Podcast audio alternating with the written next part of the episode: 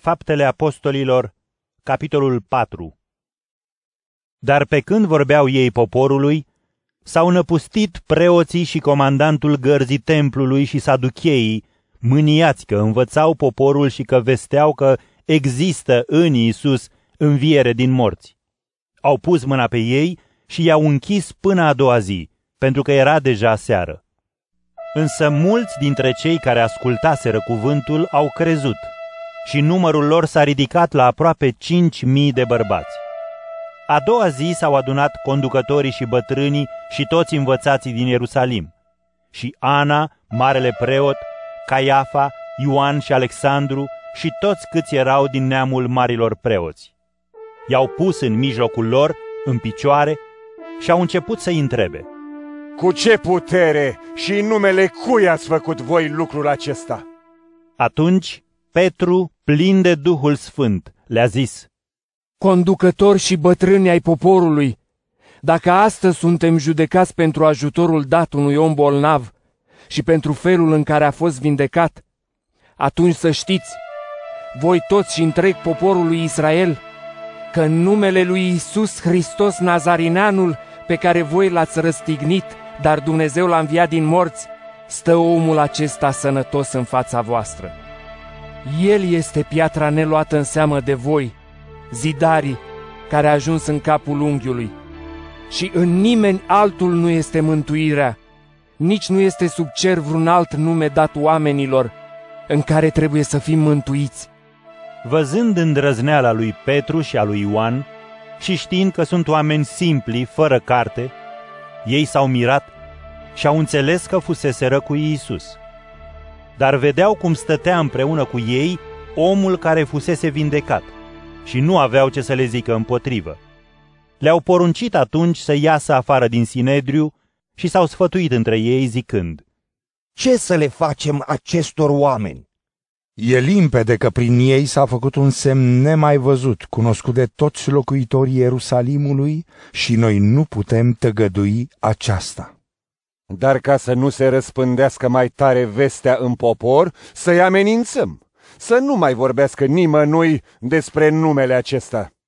Și chemându-i, le-au poruncit să nu mai vorbească, nici să nu mai învețe pe cineva despre numele lui Isus. Însă Petru și Ioan le-au răspuns. Este drept în fața lui Dumnezeu să ascultăm mai mult de voi decât de Dumnezeu? Judecați și voi. Noi nu putem să nu spunem ce am văzut și am auzit. Ei i-au amenințat din nou și, negăsind cum să-i pedepsească, i-au eliberat din cauza poporului, pentru că toți îl slăveau pe Dumnezeu pentru cele întâmplate. Omul asupra căruia se făcuse acest semn al vindecării era în vârstă de peste 40 de ani. După ce au fost eliberați, Ioan și Petru s-au dus la ai lor și le-au spus toate cele zise de mari preoți și de bătrâni. Iar ei, după ce i-au ascultat, au început să se roage într-un cuget și au spus, Stăpâne, Tu cel ce ai creat cerul și pământul și marea și toate cele ce sunt în ele, Tu care ai spus prin Duhul Sfânt, prin gura părintelui nostru David, slujitorul tău, de ce s-au întărâtat neamurile și popoarele au întocmit planuri deșarte? S-au ridicat împărații pământului și căpeteniile s-au strâns la oaltă împotriva Domnului și a unsului său. Cu adevărat s-au strâns în cetatea aceasta împotriva fiului tău cel sfânt, Isus, pe care l-ai uns, Irod și Ponțiu Pilat, împreună cu neamurile și mulțimile lui Israel, ca să împlinească tot ceea ce mâna ta și sfatul tău au hotărât mai dinainte să se întâmple. Acum, Doamne, privește la amenințările lor și dă robilor tăi să vorbească cuvântul tău cu toată îndrăzneala și întindeți mâna să se facă vindecări și semne și minuni prin numele Fiului tău cel Sfânt, Iisus. Și în timp ce se rugau astfel, s-a cutremurat locul în care erau adunați și au fost umpluți toți de Duhul Sfânt și vesteau cuvântul lui Dumnezeu cu îndrăzneală.